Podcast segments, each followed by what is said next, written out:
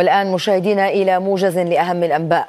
قتل 57 شخصا في تفجيرين هزا مسجدين بكل من بلوشستان وخيبر بختنخوة فقد لقي 52 شخصا على الأقل حتفهم في تفجير مسجد خلال احتفال ديني ببلدة ماستونغ في إقليم بلوشستان جنوب غربي البلاد. وقع الانفجار أثناء احتفال بمناسبة المولد النبوي الشريف بينما أفادت مصادر رسمية باكستانية بأن خمسة أشخاص قتلوا وأصيب آخرون في انفجار آخر وقع بمسجد بمنطقة هانجو في إقليم خيبر بختنخوة وقال وزير الداخلية الباكستاني في الحكومة المؤقتة إن بلاده ستبذل كل إمكانياتها للقضاء على من وصفهم بالإرهابيين وضرب الجهات التي تمولهم وتجهزهم.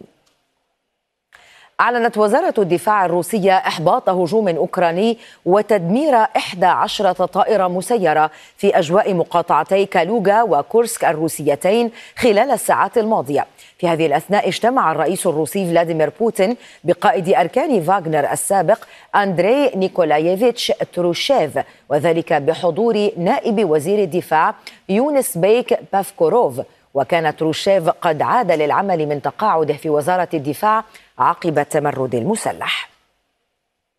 بدأت الشرطة الأذربيجانية الانتشار في ستيباناكيرت عاصمة إقليم كاراباخ في وقت أعلنت فيه باكو اعتقال وزير الدفاع فيما كان يعرف بجمهورية كاراباخ بين عامي 2015 و2018 وفي يريفان قال وزير الدفاع الأرمني إن الباب مفتوح أمام عناصر ما كان يعرف باسم جيش كاراباخ للانضمام للجيش الأرمني وأفادت السلطات الأرمينية بارتفاع عدد النازحين من إقليم كاراباخ إلى أرمينيا لنحو تسعين الفا. قالت وزارة الدفاع الروسية إن قوات حفظ السلام التابعة لها في كاراباغ ستواصل أداء مهامها هناك بالتعاون مع سلطات الإقليم والسلطات الأذربيجانية لمنع إراقة الدماء وحفظ الأمن والسلام. نعت قوة دفاع البحرين أحد أفرادها برتبة ملازم أول توفي اليوم متأثرا بجراح أصيب بها يوم الاثنين في هجوم للحوثيين على الحدود الجنوبية السعودية. وبذلك يرتفع عدد القتلى في هذا الهجوم إلى ثلاثة عسكريين بحرينيين في الهجوم.